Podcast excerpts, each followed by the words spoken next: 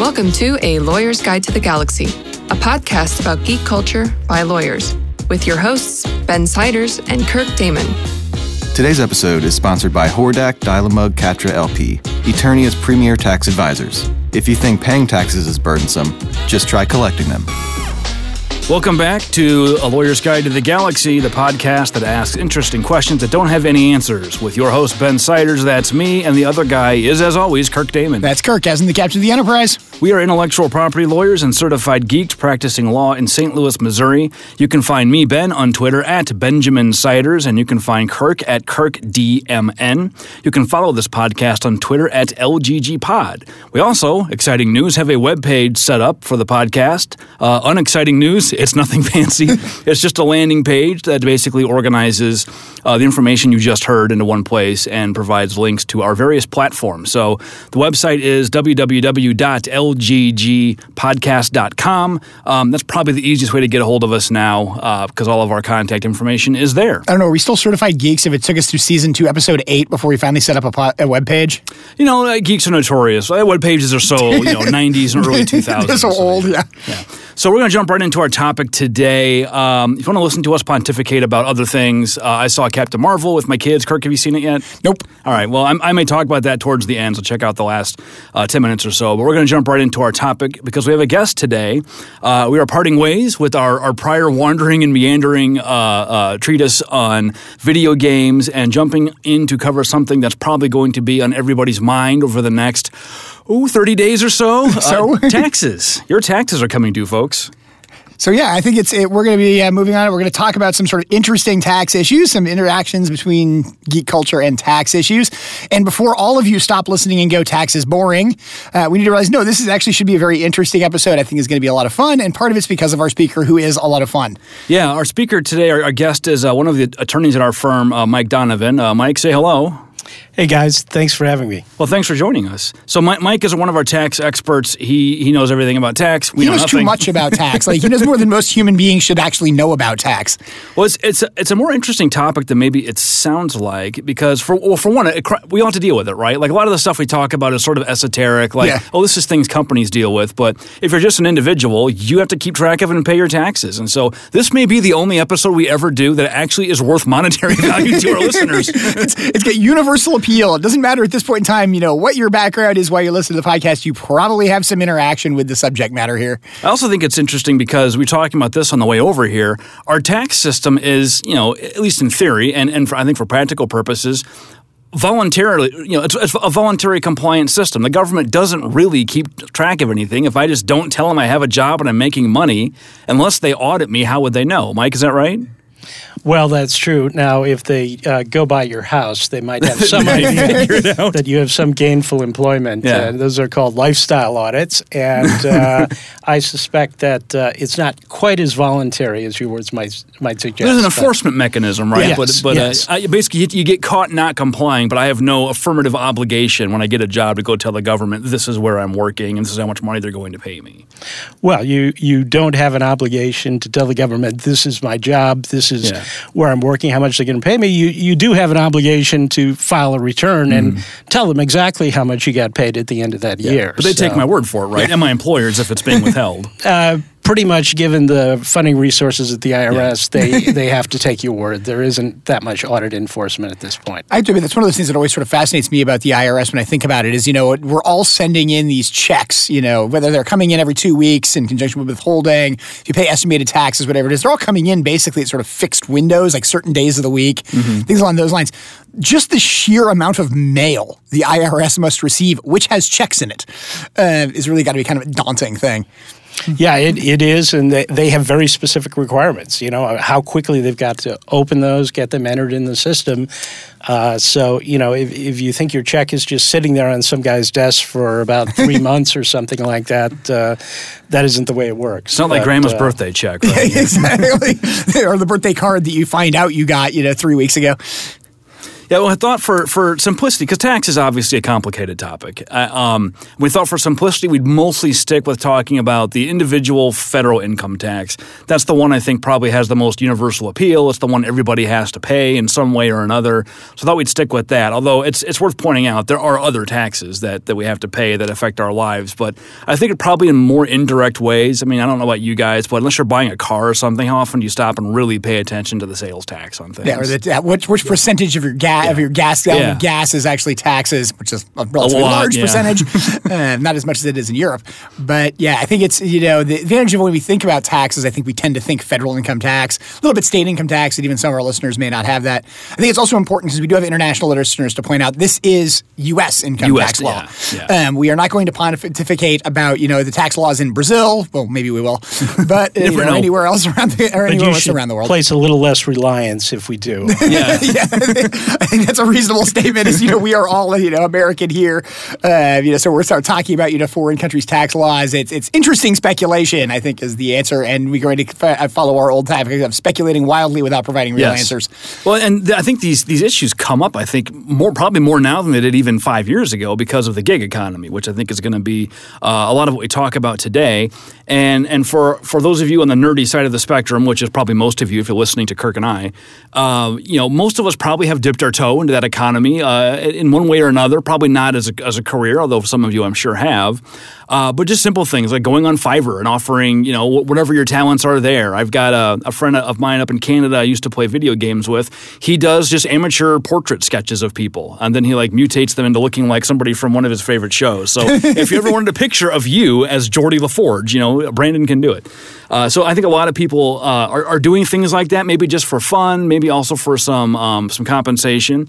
And I think we also, most of us, have at, at some point won or earned or otherwise gained something of value from a trivia night or a video game or a poker tournament or something. And so there's really two questions here. One is, you know, what are the things that we get that have value that we should, you know, in theory, be reporting in our taxes, and what are the things that we that go out of our pockets that you can deduct? Yeah, and that's I think two halves, and I'd love it's Mike to sort of talk about this, but it's I guess we're going to look at this as taxes being um, one half the you know, and, and maybe I'm joking with the old simplified 1040 form. The first one is how much money did you make, and the number two being send it in. Yeah. Um, the you know we're going to first look at the what exactly did you make, and how do we calculate that, and then the second thing is what part of it do I not have to send in, um, and is the way to look at it. We'll start with the basics, Mike. What- I mean, just as a general principle, what is sort of the theory behind income tax? Like, what are we supposed to pay taxes on? Is it everything that we get? Is it only things in cash? Do barter economies count? How is it supposed to work? Well, it is pretty much any accretion to value. So it can be cash, it can be property, um, prizes and awards, um, gambling winnings. Um, are all taxable items. Um, now you get to a sense of what is de minimis here, you know, in a sense, uh, let- you know, let's say you you go to a tournament and you get as a kind of a prize, maybe a uh, Magic the Gathering uh, set of cards. Well, probably no one's going to be handing you uh, an, an income reporting statement on that, or you know, you're you're playing World of Warcraft or something like that, and you you win the ultimate sword. Uh, you're probably not going to be taxed on that either. But if if you go somewhere and and there's gambling, whether it's bingo, whether it's poker, something like that, you're going to get. Uh, not only are you taxable on that, but in fact, someone will report those gambling winnings to the IRS. Uh, and if you if you guys don't put that on your return, well, the, you'll be getting a letter, uh, an automatic notice in a few weeks, and you may get a follow up visit on that as well. From And that's because else. the place where I went, they reported how much they paid out into Yeah. who. So the IRS knows that they should be expecting a parallel document from the person who earned the, the winnings. And when they don't get it, they're, They're like, they're "Hey." going to say, well, this is about what we expected from Kirk and these guys. And we're going to go out and uh, pay a visit to them, and we might look into some other things too. Yeah.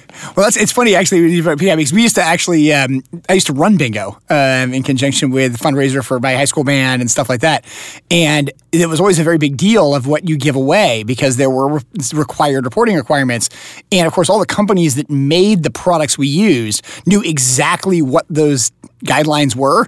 And so our top prizes were always, you know, a dollar or two dollars below the required reporting requirement, so we didn't have to fill them out. Um, but we always had to notify people that, you know, hey, by the way, this is taxable income. You have to remember that, uh, you know, and various things along those lines as to what it was. But yeah, it's, and I remember that that was a, it was a big deal of, of having to deal with that because I think you also had to collect the taxes out of it. Um, yes, you, you, do. So generally with gambling winnings, you they also are going to collect the tax ready source there. So you're not usually going to end up owing more anything more than that. Yeah. yeah. Um, the IRS gets its money in advance because just realized that if that didn't happen, then they never, they get, never get that money. It would end up in Bolivia yeah. or something along those lines. But they don't know how much you're supposed to pay on that, right? Because they don't know what your what your top marginal rate is. So they just default to the no, highest they, rate, or uh, no, they don't. They have a set rate that they, they okay. withhold on that, and you might end up owing a little more a uh, little less, but they're going to get at least a good portion of that tax. Okay. But this is also how your $500 million lottery winning turns into like, you know, $110 million by the time you actually get it. Yeah. That's I would hardly worth playing, it, you know. Though, you know I, I, think we all would. yeah, first world problems. I'd love to have that problem. exactly. Well, I always thought it was interesting. So if I if I win, if I go to a bingo night, or so let's stick with the Magic the Gathering tournament, like a cash tournament. I go show up, and everybody throws ten bucks into play, and someone walks away with a three hundred dollar prize. The winner pays the taxes on the three hundred dollars, but does everybody else get to deduct the ten?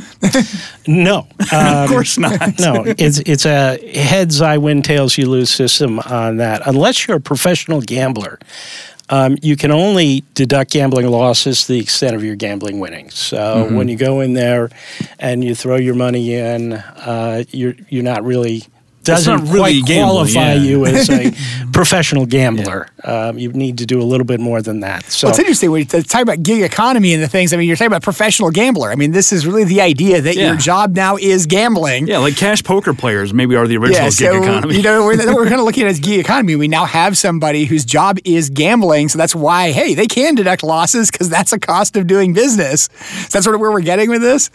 Yeah, yeah, it is. I mean, you know, I, we've always distinguished whether you're in the stock market or whether you're in business or something like that.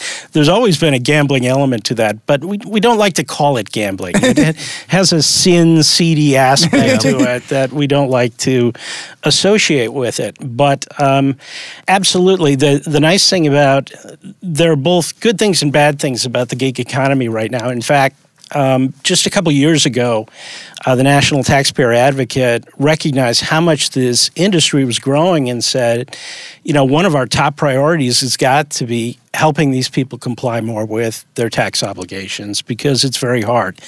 For those of you who are employees, um, you know, it's very easy. You you get your W two, all your wages are on there, the amounts withheld, the tax has already been paid to the government. There's a little bit of an issue this year about whether you're getting a refund or whether you're owed. That that seems like gambling too, but um, it's very simple, and you get your 0.01 percent interest on your bank account. You get a 1099 for that, and it all goes on the return all the taxes have been paid. It's it's very simple. In the gig you're just economy, settling up at the end of the year. That's it. You're just yeah. settling up at the end of the year. May I maybe I owe a little bit, maybe I'm getting some back, but it's it's more you know, do I have enough of a windfall to go out to Best Buy and get myself an 80 inch TV or mm-hmm. something like that? Well, I always think it's interesting when people consider it a windfall, since effectively your tax refund is the money the government is refunding you that they took an yeah, interest free loan yeah, to it's the interest free loan you gave them over the last year. Well, and there's been a lot of, you know, you've seen in the papers a lot of debate. Of, oh, you know, the amount of refunds is down, and that's what happens when the taxes go down. well, that's what happens when the taxes go down, and, and people have rightly said look, um, maybe that's a good thing, maybe that's a bad thing. maybe it just maybe you paid less in taxes, but you get you gave the federal government a smaller interest-free loan for yeah. most of the year, and that's why you're getting a smaller refund. If you're in the gig economy, you know obviously there are some there's some preliminary questions there. You know, we we've all followed the stories with Uber and Lyft and some of these companies. The real question are these people in fact in the gig economy or should they be employees mm-hmm. for one purpose or another? And uh, states have come out with different answers on that. You know, so your first question always in the gig economy is am I really an employee? and, and, you can get the IRS to sign off on that, and there may be a lot of benefits to you from doing that. But I think we'll focus, in the interest of time, on just what happens. We get past that initial I'm question. not an employee que- question. I either own my business as a sole proprietor or I'm an independent contractor. Mm. So, like Uber drivers are all considered, at least by Uber, to be independent contractors for the most part, right? Yeah, that, yeah. that's what happened. And uh, but that imposes certain tax obligations on the contractor that you would not. The reporting obligations would be different than if you were an employee. That's absolutely right. So, one of the things I have to do if I own my own business in the gig economy is I've got to track all the revenue I get because really that is all income to me, subject to things like refunds, uh, subject to things like rebates and mm-hmm. discounts and things like that. That's all income. And with rare exceptions, um, some people are going to give me a 1099 that's going to say they paid me a certain amount. It's generally $600. But if I'm working through a platform, or something that's handling my billing, you know, I'm getting paid for things. Uh, I'm only going to get a information report on how much I got from them uh, if it's over, I think, 200,000 uh, or 20,000 or um, 200 transactions. And so if I'm not getting that report, it's incumbent on me to track all that and report it on my tax return. And we're talking about things like that. I mean, think what you're getting at sort of in common platforms and things like this. This is gonna be like ad revenue from YouTube, um, stuff yeah. like you know ad revenue yeah. from Twitch, you know those types of yeah, things. Twitch streamers is a good where one. Where you're too. obviously getting, you know, you're getting ad revenue. That's the whole point in many respects of generating the content. Now, as we've you know talked about in I think prior episodes and stuff out there, that you know you're you're not necessarily getting the ad revenue from everything that you're posting out there. Somebody else may, but the you know that's the kind of thing you're talking about here with the idea of sort of this income and, and other parties that's, handling it for you. That's right. And and so you've really got to get to the end of the year. You'll get some statements, but you probably won't reflect all the money you've made during the year. And so you've got to track that, figure out what it is, and in general, unless there's a specific exemption for, for something, that all has to go on on your return mm-hmm. and be reported as income. And not only does that have to happen, but because you aren't having amounts withheld as you were would if you're an employee, you're going to have to make estimated tax payments during the year, try and figure out how much that's going to be, pay every quarter. You're going to have to pay self-employment tax yep. um, on that amount and pay estimated tax that includes the self-employment tax. So those so, would be like the, the Social Security, Medicaid, the yeah. ones that most people are used to having their employers just automatically deduct.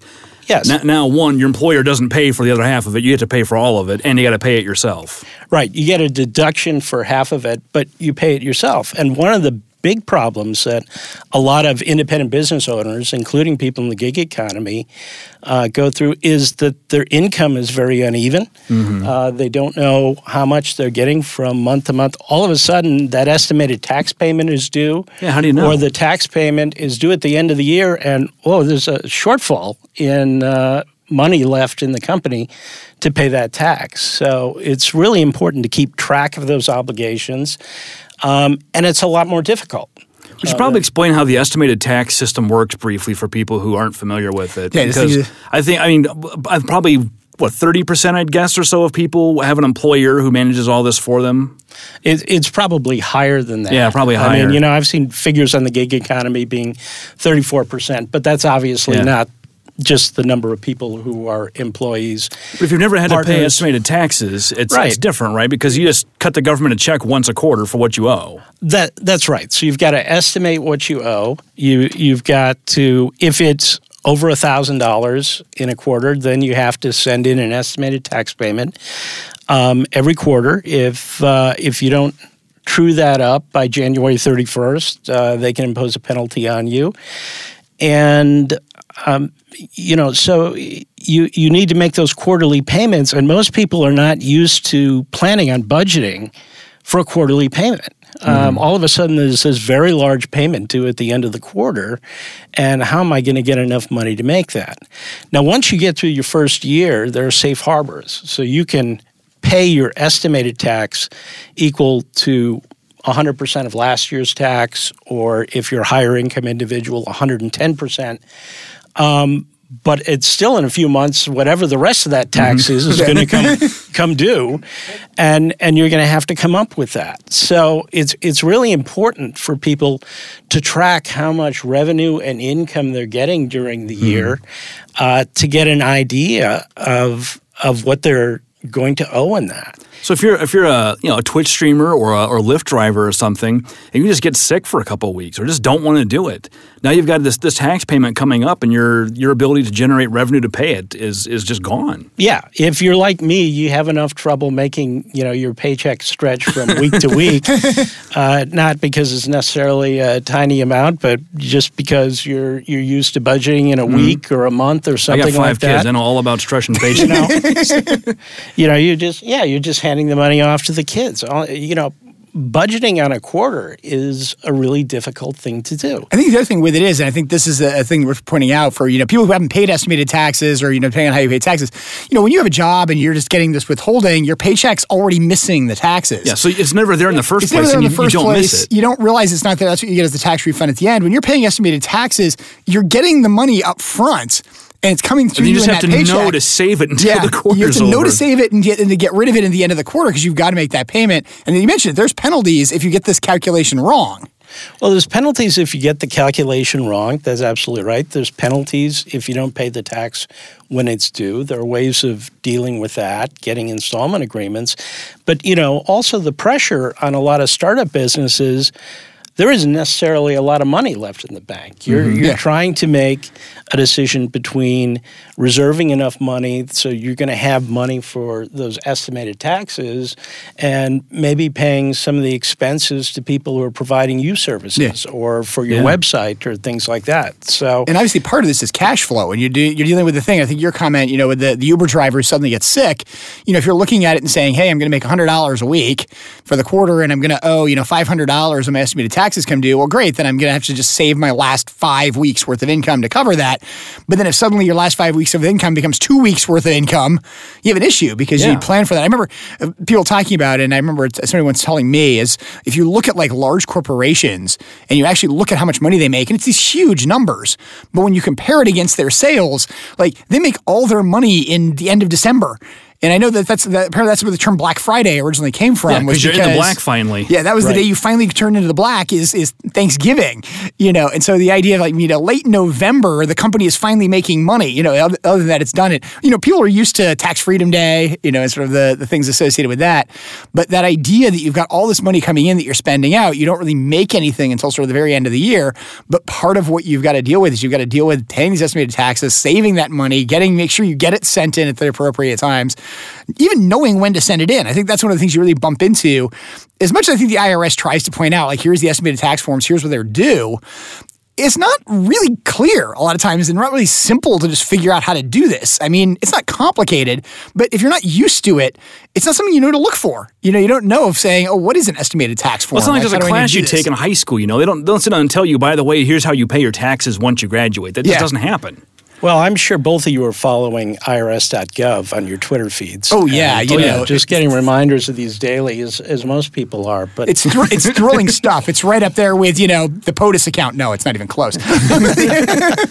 The uh, POTUS account doesn't even get used anymore. It's all just the, the Donald Trump account. exactly. but you know, we've actually kind of um, made it seem even simpler than it is, Mm-hmm. um, for most people. Because of course, you're running a business, you have a lot of expenses, Yep. and what you're trying to do with estimated taxes is figure out, you know, how much you're going to owe at the end of the year, and Mm-hmm. try and get in the ballpark on it. Um, and you know, all of a sudden that gets very difficult because you have unpredictable expenses. Um, your business may not be generating a lot of money. It may be a part time thing. Yep. Or maybe you're in a startup phase. Maybe you're launching a brand on a blog or something like that. And there's only so much time you can devote to it. Well, all of a sudden, things like trying to keep the necessary paperwork, you have to document all your mm-hmm. deductions, keep records. Um, because if you get audited, you have to prove what those deductions are. Well, these these part time gig people probably have a lot of, of personal assets that they own that get used for dual purposes, right? Like if I'm going to have a podcast, An Uber driver's car, yeah. yeah, you know, the Uber driver's car, or you know, you got a computer at home that you use to record your podcast, but you also use it to play games. what if your podcast is about games? Games. you know, Yeah, exactly. You know, there there are a lot of questions for these people as well. You know, one of the deductions that probably most people take that uh, may be a little bit more on the questionable side is the, that home office deduction. Mm-hmm. Uh, just how truly is that space devoted to uh, use as a home office? Things like that. Are you really keeping that mileage log on when you're using that car you own for business mm-hmm. as to as opposed to when you're do, using it for personal purposes? Uh, you've got a computer, but as you say, you may be playing Magic the Gathering on it or World of Warcraft on it as many many hours as you're doing. So you you've got a number of issues that go to um, how you calculate all these deductions and how you track them. And in fact, you know, even if you've you've got a fairly good operating business, you know, there are at least three different ways for calculating how you might be depreciating that mm-hmm. automobile. Yep. Um, and, you know, they make a difference. Um, there are decisions to be made, hopefully, if you're making enough money, uh, to decide what sort of retirement account to set up for yourself. And of course, we all have to have health insurance now. So um, you've got a budget for that as well. So not only do you need to track all the revenue you're taking in through the year, but you got to have some idea of where these expenses are coming out. Because if, you know, a, a lot of businesses, you can't be in a position of really overpaying those estimated taxes yeah. either. You just don't have the money. Yeah. You need that money for other purposes. And so it's it's a challenge for those people. Well, it's a longstanding principle of American law, too, that you are not obligated to pay a single cent more than what you absolutely owe, and that you are I think it was Learned a Hand said you're entitled to structure your affairs to avoid taxes or reduce taxes as long as that's not the sole reason why they're structured that way. Something yeah. like that. I forget because there was a tax shelter rule in the 70s or 80s I think that they came up with where like if certain corporate vehicles or investment vehicles serve no purpose other than tax avoidance, then they're not legit. Sure, there are all these judicial doctrines that that come up for challenging that, and you know, like like a lot of judicial um, decisions. Learned Hands um, statement gets quoted a lot, but now we're, we're trying to say, okay, where is that gray line yeah. between tax minimization and tax Avoidance. evasion, where you know Kirk has to flee the country or, or something like that. Well, it's, um, it's harder than it seems too. Like you know, why is buying a house not a tax shelter? Rent's not deductible, and my mortgage interest is. So I'm you know, if, I, if the only reason I buy a house is for the deduction, isn't that a shelter? Well, that's a specific benefit that Congress clearly intended you to yeah, have. Yeah, as a matter of public policy, that, right? That, yeah. that gets cut out. But you know, back in the '70s, for example, you could buy a cow for ten thousand dollars in cash and ninety thousand dollar non-recourse note, and mm-hmm. have a hundred thousand dollar depreciable asset. and obviously, we didn't let that go on for more than you know five or ten years. Um, I, I, still remember when I took tax and I was taking tax in law school, and, you know, obviously, I mean, I have a science background doing what we do and things like that. And the professor was standing up at the front and he went through and he was talking about for, you know, high income individual. And he's like, here's how, you know, you buy an airplane and this is what they're going to do with it. And it was literally park it on the side of the runway and let it rust. And in the end, you made money on the transaction. And it was one of these things where I remember like walking out of the room and some of the people coming in, like, there's no way that's accurate. And I'm like, yo, it is. Like, that's what the math is. It's just we're not used to thinking about sort of income over a 10 year window. And the idea of, you know, that you can, you get this thing and in the end of 10 years, it makes you money because you haven't paid out during the 10 years. Because it's, it's kind of a weird way to think about income. It kind of gets to that idea of the withholding and sort of things like that. We're very used to thinking about the income as we get a check that is our money, then we spend that. We don't have this mm-hmm. issue that again we're holding money. Right. We're sort of we we owe people money that we've already taken in. We're not sort of used to that. We may have an expense we have to pay, like a credit card bill or a car note or something along those lines, but we're not looking at it as like, no, I'm taking this money with sort of the care of somebody else, which is the U.S. government that I owe portion of this money to, and I have to pay them. Well, I suspect for some people too, who sort of accidentally fall into these these positions. Yeah. Like you start out as just sort of a am a YouTube streamer talking about Minecraft or something that I like, and then I, I wake up one morning and realize I've got two hundred thousand followers and all this money monetization opportunity. Yeah. I haven't been keeping track of this stuff all this time. We didn't think of it as being a job, but it's kind of turned into one. Well, until you get the monetization, obviously, you know, it's not a job. you don't you don't have any any income, and you know there is this line, and it affects people in the gig economy as well, which is there's a rule in the code that says, you know, not surprisingly, you you can't take a deduction for your hobbies. Yeah. Um, and you know, uh, some of these businesses really start out as hobbies, right? You know, I I have an interest in something. I'm going to blog about it. Turns out I'm really successful at it, and people actually want to pay me money um, as as part of that blog. And when does that morph into a business?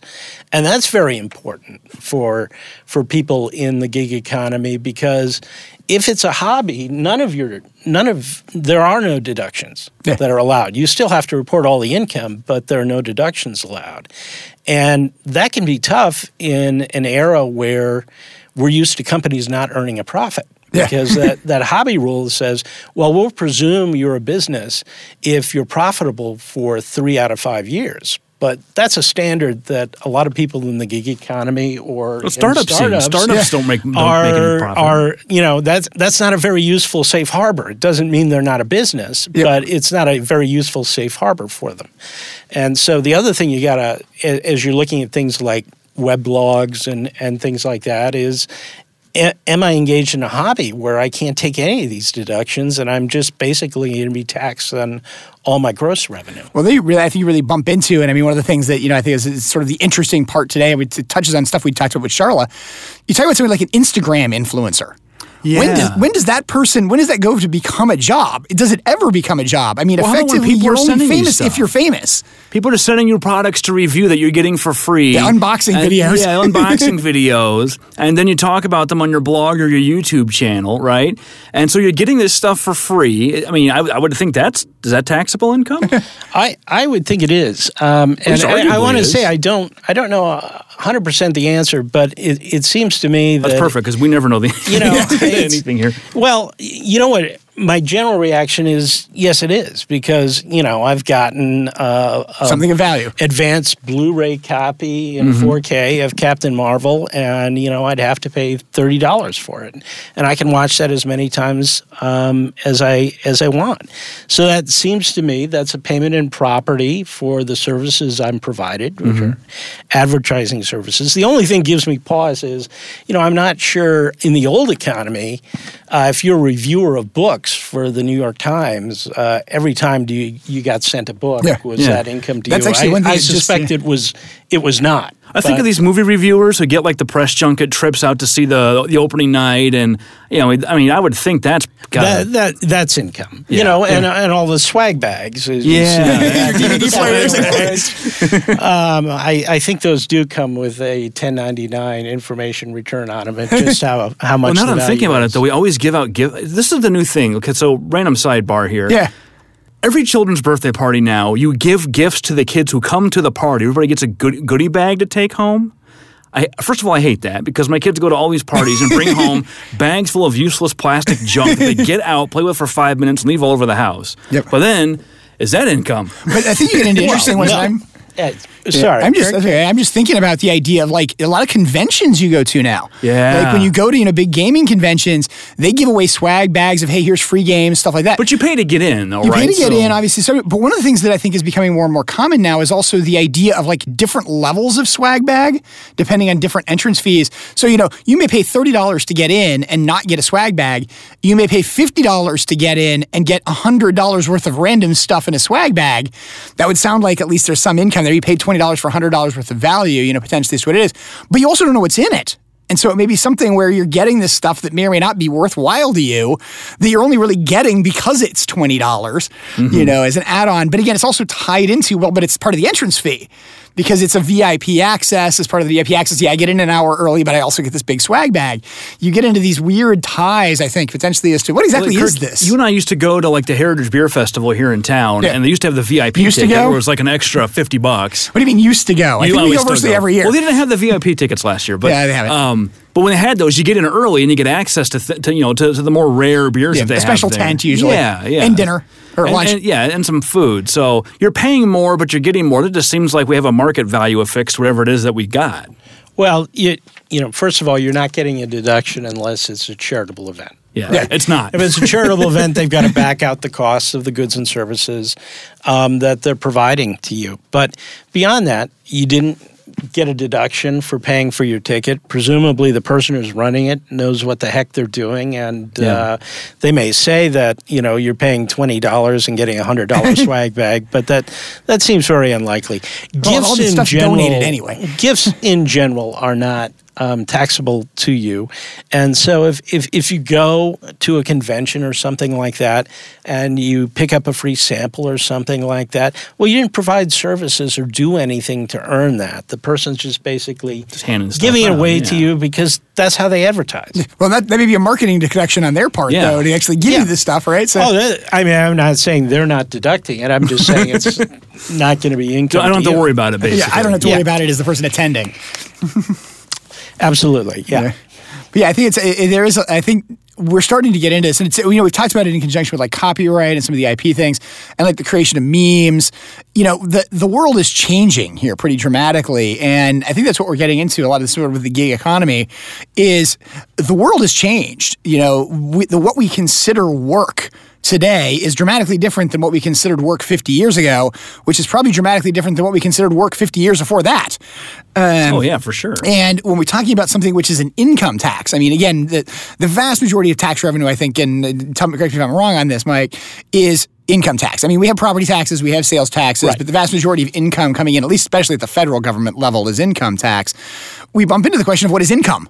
Um, and that's, I think, what we're talking about now. Well, it's always a fundamental question, right? Is, is what what does and does not constitute income at all, and then of that income, what has Congress said we don't have to pay taxes on? And that's really the deduction part is that some of this income is stuff you don't have to pay taxes on. well, there's some that's excluded as well, but the general principle is uh, it's all income unless it's excluded or there's a specific deduction. But the, there's practical limitations to that as well. Um, the, there's an idea in the tax law. Look, tax law has to be administrable, and we're, we're not going to chase too much. After trifles, you know, Yeah. we're the federal government. We're Like your frequent flyer We're miles. issue right, exactly. Well, that was just That was an issue for a while. that, that was just avoiding a public rebellion, being taxed on your frequent flyer miles, and uh, you know. But that that is a good example of the practical exam of it. Because how do I value that? You know, what's it worth? Uh, I I may not be able to use it.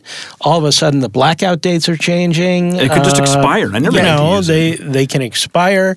They increase how much I have to spend to get an award. So there's an idea in the tax law that what you have to do has to be practical and administrable. And so even though people looked at that and thought it was a really serious issue, you know, you're getting plane tickets for a discounted Yeah, price. it seems or like a really valuable thing. and you're you're doing it for the fact that you you bought something um, from someone, but they just decided there was no way to administer that. Um, yeah. It's an interesting idea, sort of there, is that, and, and it's, it's sort of focus on that. That it's, and it's, I'm assuming it's explicit. You're sort of looking at this as the IRS sort of realizing, no, the tax law needs to actually be something we can use, which law is not really known for. I think you know when you're writing statutes and sort of things like that, the law does not necessarily say, oh, this is an administrable law. They write it because they want that's the law to be. Exo Congress tend to be very high-minded and sort of this is sort of what we want to accomplish. We'll leave it to some department of government to figure out how it works. Yeah. Uh, but tax does seem to be one of those areas where, at least in principle, they start out saying, "What can we actually reasonably do?" yeah. Yeah, and and I think that is a big part of it, and it's expanded because business and industry have gotten more and more complex. We've seen a lot of discussion. You know, there was a lot of debate. How was Bitcoin going to be treated? That's what I was gonna ask You about, know, cryptocurrencies It's, it's it's it's not a currency. It's treated as property in the United States. So when you buy and sell it, you you have gain or loss. Just treat it Um, as a capital gain, basically. you you would treat it as a capital gain unless it's part of a hedge or something like that. And so, you know, but there was a lot of debate about how you were going to treat that for tax purposes. And of course, you, you had practical problems alongside of that, which was people were using this because it never showed up in a 1099. Mm-hmm. It- it- you know, it, The whole idea You that it was for illegal economies. Yeah. yeah. That brings you to another point. Ransomware attackers, you know, they want to get paid in Bitcoin. so aside from the fact that they're engaged in fraudulent activity, they're also not reporting their income taxes properly. yes, exactly. Well, That's how they know- got Al Capone. yeah, absolutely. And and this is an issue. And part of the question for the tax law is, you know, how much of that do you tolerate? You know, you go to barter exchanges on the weekends where people are Yeah. trading in you Exchanging know- car parts or whatever, yeah. Yeah, and how much time are we going to spend enforcing that? Uh, it's we're not going to spend a lot of time. It seems like the enforcing policing that. costs would exceed the value Right. of the taxes you'd get out of it. Um, now, Bitcoin used to be worth something. Uh, this week, it seems to be uh, much much lower. But We'll check in obviously, tomorrow. We'll see. you, you you can't ignore that. Yeah. I mean, there are just too many people using it to pay real transactions that are real money, Yeah. and so you have to find a way to not make that a black market economy where everything escapes tax. Although also interestingly enough, I mean, Bitcoin, I think Bitcoin being a particular example, or cryptocurrencies being a particular example, they're really creating value out of nothing. You know, there's a lot of sort of acceptance of, you know, hey, like even service economy, you know, things like that. There is some idea that, you know, we can create value out of, you know, fewer resources, add value, you know, added value, things like that. In many respects, Bitcoin is value out of nothing. I mean, it exists because of the fact that people grant it value, like any currency system, but it's not a government currency system which exists for that reason. It's, it's different from a fiat currency because I can prove my dollar has value. The government will accept it to satisfy Yeah. my tax obligations. and used to be you know? willing to give you gold, not so much anymore. But Yeah, and it, there. I mean, it seems like there is a difference between currencies issued by governments, um, where at least you know you have information on the economy and resources and production, things like that. Where Bitcoin, someone successfully mined it. Yeah. And so, how much is that worth? Yeah. And a, a lot of that worth is, um, you know, some of it is just because, well, it comes from several components. One, it's it's um, not connected with a specific currency. Yeah. So There's no it- central it can be a hedge. it. Uh, it, it can move fairly uh, easily without detection, so that gives it some value Mm-hmm. To certain for people. I'm not it saying moves that detection, even the though there's a permanent record which is never ever deleted of the transaction. and and I suppose you never really know, even though there's a limited amount, how much is available. I was I was reading something the other day that people have lost their encrypted passwords, or something. Well, there was a guy in. China. Yeah, a guy died that had uh, the, the the I don't know exactly what happened, but he basically had the private key to unlock one of these ledgers, and he died. And as far as anybody knows, didn't write it down anywhere, so nobody can find it. So all the money's just gone. Yeah, it's uh, you know so. Um, it- it's a very interesting currency, but the tax system has to take account of it because there's just too much Yeah. money out there. it's interesting when you talk about the idea of sort of you know de minimis and the idea that just there's you know these issues of the, the ta- you know the IRS can't necessarily police this. But one of the things it does seem like, and I mentioned this is going to bump into the gig economy, of they actually push this down to the end users. And you bump into the okay, well, you know, you talk about like, you know, if it's over a thousand dollars, you need to do something along those lines. But you look at it and say, if I make a thousand dollars from my YouTube channel, how much effort does it take me to figure out the paperwork just to, you know, submit my thousand dollars on the YouTube channel? Well, and, and that's a real issue for a lot of people because not only do you have to track it, you have to keep records. Um, and, you know, as you move from something that is a hobby to a business, you probably weren't keeping those records. Yep. You know, you, you've kind of viewed it as found money when it was just trickling in. And now it's becoming a more significant amount. Um, and then you have to decide how much am I going to pay to track all my deductions so that I can figure out how much I owe? How much am I going to pay to try and figure out how much depreciation I'm actually going to get? I mean, I think I saw a statistic maybe last year or something like that that the average gig account worker makes less than $500 a month. That's not a lot low of amount, money yeah. to Yeah. spend on record keeping, uh, making complex calculations. Even a uh, cheap, and basic, like, that. small business bookkeeping service could cost you a hundred bucks a month. I don't know. Yeah, I mean, yeah. Yeah, absolutely. So, I mean, it, there's a real question here about how much you can spend to make these calculations and minimize your tax. It seems like the, the the obvious point where something goes from a hobby to business is where you decide I'm going to I'm going to form a company. We're going to register an LLC with the state, and then now now it's my quote unquote business. Although you know.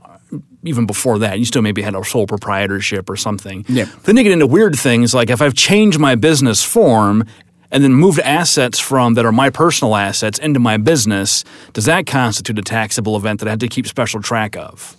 Uh, generally, no. So when you contribute assets to a corporation or a partnership that you've formed, generally that can be done on a tax-free basis at the at the time it's initially formed. Um, and and so that usually isn't an issue. Um, where you do run into the issue is sometimes you don't just put the business assets into that business, but you're you're putting some of your personal assets in there as Like your well, Uber and- car. and trying to get more deduction that than you would otherwise be entitled to, and that's that's a significant compliance issue with with a lot of people. Is uh, you know. Obviously, you want to get all the deductions you're entitled to, but there are a good number of people out there who are moving things that you and I have to pay individually and never get a deduction for, and trying to claim their their deductible. There seems to be a lot of, of internet mythology over how all this stuff works. And Kirk and I talk about the internet mythology of law and fair use a lot. I- the emphasis word being myth. mythology, yeah, and I think tax is probably up there too. I remember when I was in IT still, before I went to law school, I bought a book I saw at uh, a bookstore back when we still had those by a guy who was basically, you know, Borders. th- this is what, yeah, th- this this is what successful wealthy people do and how they get there. And so I read it; it had great reviews, uh, and I'd seen the guy on TV, so I bought the book and I read it. And even before I was a lawyer, the advice seemed sketchy. So one of the things he said to do was incorporate your family and form it as a small business, and then all of your then have all your board meetings each year for the family corporation be wherever you're going to take your vacation for that year, and then all the travel expenses and everything else is deductible uh, as, as a business expense. And my first thought was. But what's the business? I mean, a business has to have some sort of I am a operation. business, but I have to be doing that's, something. That's that's absolutely right, and you know those t- sort of schemes Yeah. um, are not permissible. He also had Um, one that said every contract he signs is subject to the consent of his business partner, which he said is his dog, so that he can always say that his business partner doesn't agree. and even then, I'm like, wait a minute, that sounds like something we call an illusory contract where I've actually agreed to nothing. and you knew all Well, about I- illusory I think- before law school. I think you uh, you need to take that very seriously because this is the type of guy who is not going to hire and more importantly pay a lawyer Yeah. uh, to look at his contracts. And I think He's we like all on need TV to take saying that this. very He published seriously. books. I'm like, how did he not get audited? Well, you know, He probably did. there is this huge tax avoidance industry out there, and it, it starts with people way out on the fringe who are saying things like Wesley uh, Snipes. the, the the U.S. Constitution doesn't allow me to be taxed. oh yeah, we Uh, covered the sovereign citizen movement. you know the, the sovereign citizen thing, and it, it doesn't seem to matter how many of these people get assessed penalties, how Nope. many people go to jail. People are still out there hawking these systems on the internet, Yep. right? And just the mere fact that someone is selling it and and charging you money for it uh, leads a lot of people to believe. Oh yeah, that must work. Well, that was my conclusion about this book. The guy got rich by writing books full of you know advice that's no good, and and then tricking people into buying them. Well, yeah, I think you bump into that thing like again, sort of the like you know, let's, let's pick on Instagram ins- influencers for a little bit. This is based a little bit on the you know, and you guys on, on the show know how much we tend to reference Cracked uh, because we both read it very actively. They had a, an article on there about like you know the, the top six instigations that Instagram influencers are awful, um, and one of the ones you know, they were talking about in conjunction with that is them like putting on sem- uh, you know seminars on how to be an Instagram influencer. In many respects, recognizing that the way you become an Instagram influencer is almost exclusively by accident. You know, there, there's lots of people who are trying to do it, but whether or not it works is not necessarily something you can plan on. And, you know, when you have those types of things where it goes in and says, okay, you know, I'm going to give you this seminar on how to do this. Can the person really explain how to do this? I think that's kind of what you're getting with this is it's, you know, I may be, you know, I may be able to put on a seminar about how, you know, I cheat on my taxes, but does that necessarily mean that it will work for you?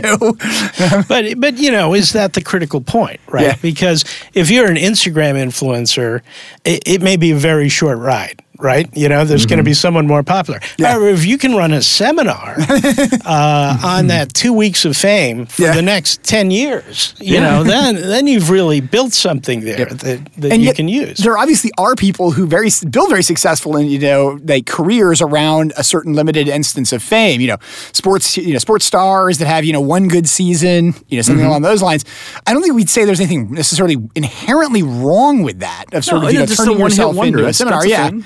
You know, I mean, a one-hit wonder can still, you know, put on a very successful seminar on how to be a one-hit wonder.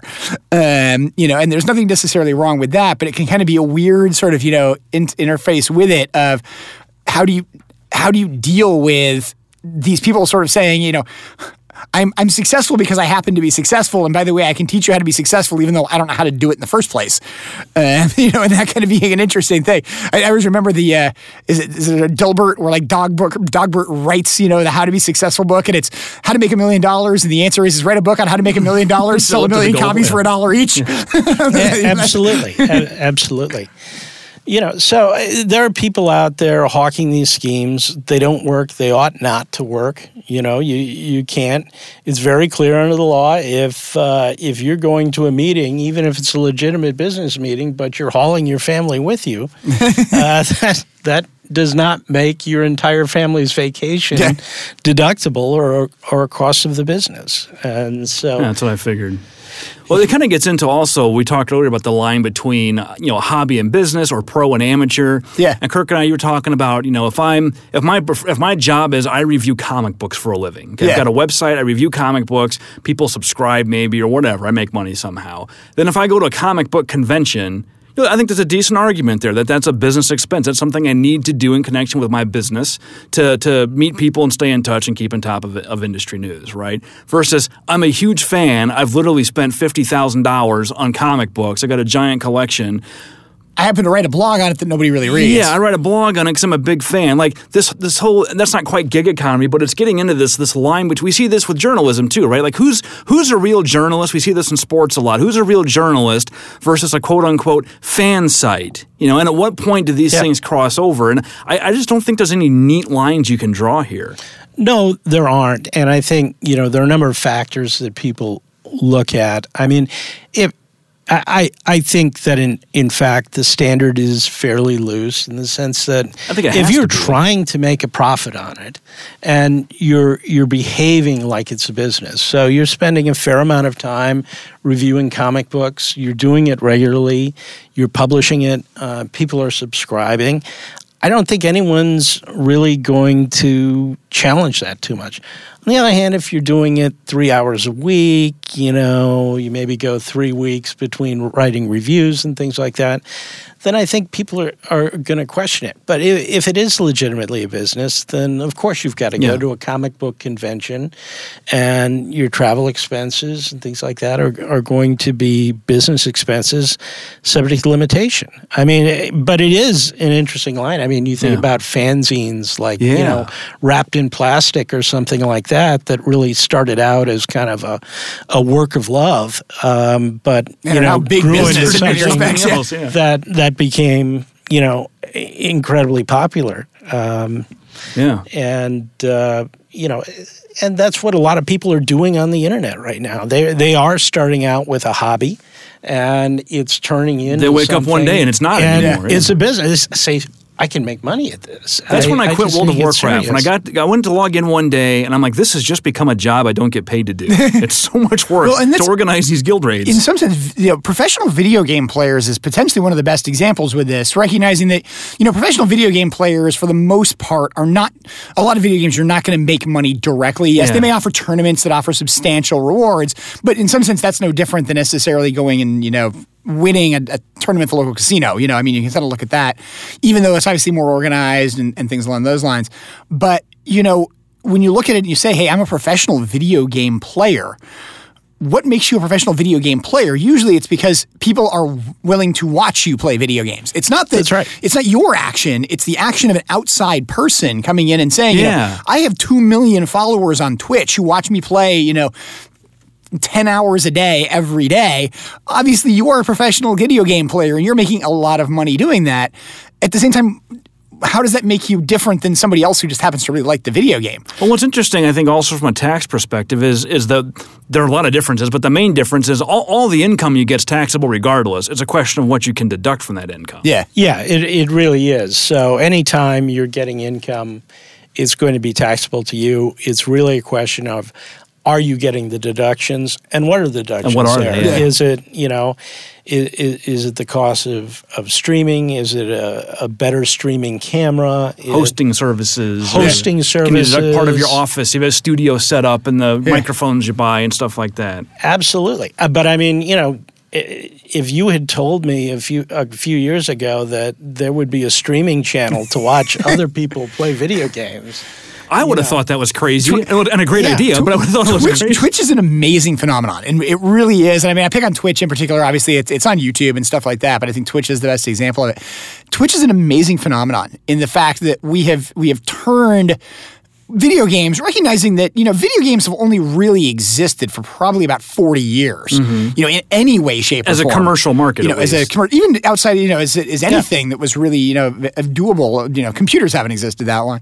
Um, but you know, if we look at it and say, hey, they've existed for like something along the lines of forty years, we have now said not only do we have people who play them professionally. It is entertainment to watch other people play video games, and again, it's we look at it and say, well, we pay to watch people play football too. I mean, you know, that they can pay a lot of money for it it's not that weird, but at the same time, I think we look at it and say it is kind of that weird because the nature of the experience is not what it is. Yeah. And particularly, a lot of times we're not watching the person play. We're actually just watching what's happening on the screen. And I remember, you know, like having, I was at, we were at a you know, sports bar at one point in time, and one of the channels of, of ESPN was literally broadcasting one of the big video game tournaments. Oh yeah, And StarCraft really- tournaments yeah. used to be on there. I mean, they, Yeah. broadcast Scrabble tournaments on ESPN, so why not? And really, this one, like all you were seeing was, you know, what was happening on screen, and then when one of the the, the you know timer ran out and one of the teams won, the team celebrating. Yeah. and it was kind of like you know. We don't really even see the team. I mean, it's it's sort of like watching football, and all you see is the movement of the ball. you know, I mean, Well, it's, it's interesting. I mean, uh, this is probably a, a side point, but I think that probably has to do to some extent with the destigma- destigmatization of video games. Because when we grew up, only nerds played video games. We're Then talking about the invented- '80s again. yeah, th- then they invented the EA Sports franchise. All of a sudden, it was cool. Everybody played video games. Well, and it's and it was. I mean, video games back at that point in time, like you know, if you were you know seriously into video games, it was kind of a. It was like being in a Dungeons and Dragons. yeah, it was were being a Dungeons a- and. Dragons Yeah. group, yeah, stuff like that. Um, you weren't I'm- getting married. You, you know. yeah, yeah. Yeah, yeah you didn't is- belong on planet Earth, which is why your mind was always on somebody else's planet. yeah, live, it- live in your parents' basement, you know, all that kind of stuff that you know has to come with it. But yeah, and and now, I mean, there's the destigmatization, but I think it's also just the nature of the fact that we've we've seen this as interesting. I think even for us, you know, when we played video games, you know, if you go back to very early video games, you would like if you went over and were playing on a friend's Atari or Intellivision. I had it Intellivision. Um, it was fun to watch them play their half of the game, particularly if they were good. I see my kids so- doing that now. They'll just Yeah. get together and they'll watch someone play. So there's there's there's some appeal to that, and the fact that you can monetize that now because we have these platforms out there, then it creates all these all these weird tax issues for a tax code that was never designed to deal with. Yeah, something this like was obviously never designed for I mean, video all games. things considered, it, it does a decent job. I mean, uh, really, Kirk and I like to pick on how dumb our laws are, but considering how quickly society and technology advances and how slow the law is to respond, we managed to cram a lot of square pegs into round holes. Yeah.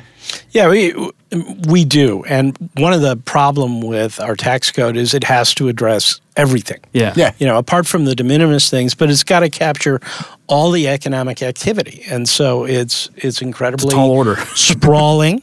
Um, and there are issues that all of a sudden, uh, ten years ago, weren't an issue. You know, again, I'm thinking of the frequent flyer miles Yeah. Yeah. that all of a sudden are are a critical issue that people are taking seriously, and the IRS says, "Hey, we need to put some guidance out on that because Well, like the people borderless- ought to know what to do." about the borderless nature of the internet. So everybody's consuming things on stream, but I, I one of the my favorite Hearthstone podcasts. One of the hosts is in Canada, and she's you know on the podcast at the same time as two Americans.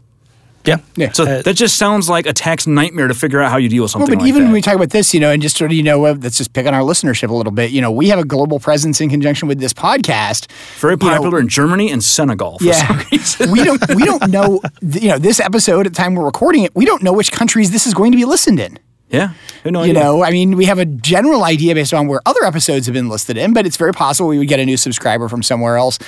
What countries did we implicate? You know, and at the time, as I said, at the time we were recording this, we have no idea. Yeah, we do know there's a lot of people in Houston. So hello, Houston. Thank you. huge, huge issue right now. Um, the the uh, EU mm-hmm. and OECD are really struggling with this right now. Uh, basically, they want to figure out how they're going to get more revenue from Google and Apple, and which are uh, American companies all, all those California. American companies. That's that's right. And so they're trying to figure out what constitutes a digital presence uh, in my country. Uh, what, wh- how directly do you have to market into my country?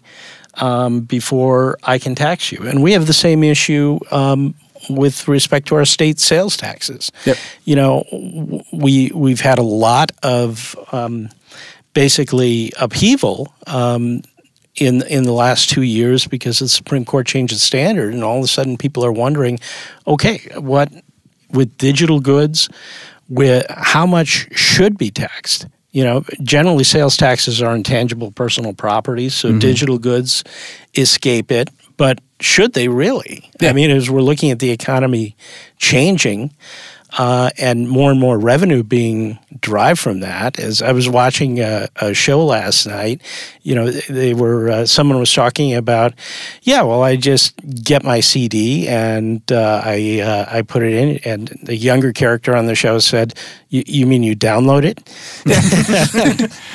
well, that's I mean that's actually a good example of things where you know we you know CDs. And actually, it was interesting because you were talking about sort of the the book reviewers, and one of the things I was thinking about is you know listening to content recently where they were talking about the, the vast majority of DVDs, this person's opinion, that are distributed today are effectively distributed to Academy Award reviewers.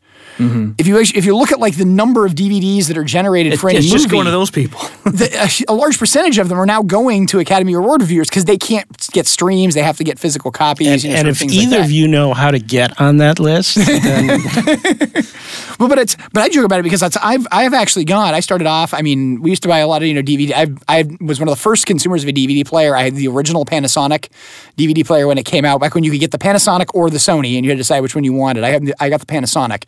Um, because I loved the format. I had consumed a huge number of VHS before that, and I got very strongly into DVDs. And because of that, I also got into buying CDs, buying a lot of physical media. When iTunes came out, I switched and really was not buying any physical media. In the last three or four years, all of a sudden, like with music, I have gone back to buying CDs. And a lot of the reason for it is is because I have a very old traditional iPod. Um, I, I, had a very old one until it was stolen, and then I got like the traditional iPod. I don't run music through my phone. I run it through my iPod. My iPod does not have Wi-Fi on it. you know, it does not have a, you know the ability to connect to an external network. I have to plug it in, and that was becoming a problem. And it's the kind of thing where I'm like, could I put this on my phone? Yes, I could put this on my phone. All of my music is in, iTunes, in an iTunes library, but my phone doesn't have enough memory to do it. Now, my phone could use Your some phone updating. Is old, yeah. Yes, I have a very old phone. You, you know, there are servers that'll store that music for you and just let you stream it. Yeah, but I almost prefer sort of, and, and the thing about it is, is I sort of almost prefer getting the disc because I like the ability to just sort of be okay. I have this disc. I want to just throw it in the CD player and listen to the disc or listen to song three or whatever it might be. And if I want to do it on my iPod, fine. I'll just strip it off onto my iPod. You know, like you know, store it in there, and then I'll run it through it.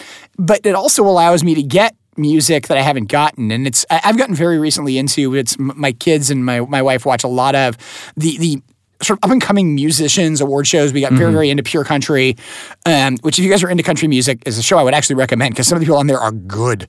Um, you know, that's the, the thing with it. I bought like the CDs from like five of the con- you know, competitors on this. These are iTunes. I'm pretty sure they don't exist in physical media. These are things that I would love to have. You know, if you put out a CD, I'd buy their whole CD. I mean, you get an iTunes, you can burn it. Yeah, I mean, I can burn it through, but I'd actually like it as a disc that has 12 songs on it, as opposed to yeah. it being something where it's hey, they've released three or four songs, they're going to release three or four later. I'd like to just be able to go out and physically say, I just want the disc and I'm done. I don't have to make one purchase. Well, and that's what a lot of people are doing with vinyl right now, yeah. right? Is you know, there's. Uh, talking about just the tangibility that you know the, there was an article and someone said now you've got to take it out of the sleeve and now you've got to take mm-hmm. it out of entertainer, and then you have to It's weird to think my children have never seen how a and- record player and- works. and the thing, and and it's this very tactile experience, and people are craving that instead of just streaming it. And of course, if even if you sit down and listen to a CD, you're more likely to listen to the whole CD, Yeah. or at least a significant. But that's how it used to be, it. right? You used to know Yeah. what number track all the best songs were. Yeah, you know, you know, side A of this album was great, and side B was awful, Yeah. and you never played side B. And, I remember. uh, so Part of it also, I think, was when you got the CD, it was knowing like, okay, there's like three songs that I've heard on the radio, all of which are good, but this disc has got 12 songs on it. Well, remember, the first time you CDs and through records cool. used to have hidden songs too, like the last Oh, yeah. track. It had like 12 minutes of silence and then like an extra song. And I was just watching. as heck, but- I was watching a, a Beatles documentary, eight days a week, and they were showing footage after John Lennon's, you know, "We're more popular than Jesus" comment, showing all the Beatles records being burned all across the country. And I thought, you guys just you have no idea at the time, you know, in the 60s. But looking back now, I'm like, how much was all that worth that you guys torched in the streets of Birmingham? You know. it, it would be it'd be worth quite a lot today. I Oh yeah. think. Well, If at the same time, the reason those albums are worth so much is because so It's many were 'cause they're destroyed. It's, destroyed. it's why are our original Alpha Magic cards worth so the Gathering cards worth so much? Because a lot of them Didn't didn't, survive long, because yeah. they got thrown away by parents or because the Black Lotus was just a rare at that point in time. So you know, hey, I traded it away. Well, we're running short on time, so we'll wrap this up. Mike, any any parting thoughts for us? you Pay know, your taxes. I pay your taxes absolutely. I hope most of you have refunds coming uh, this year and get uh, get out there and spend a little money and enjoy it.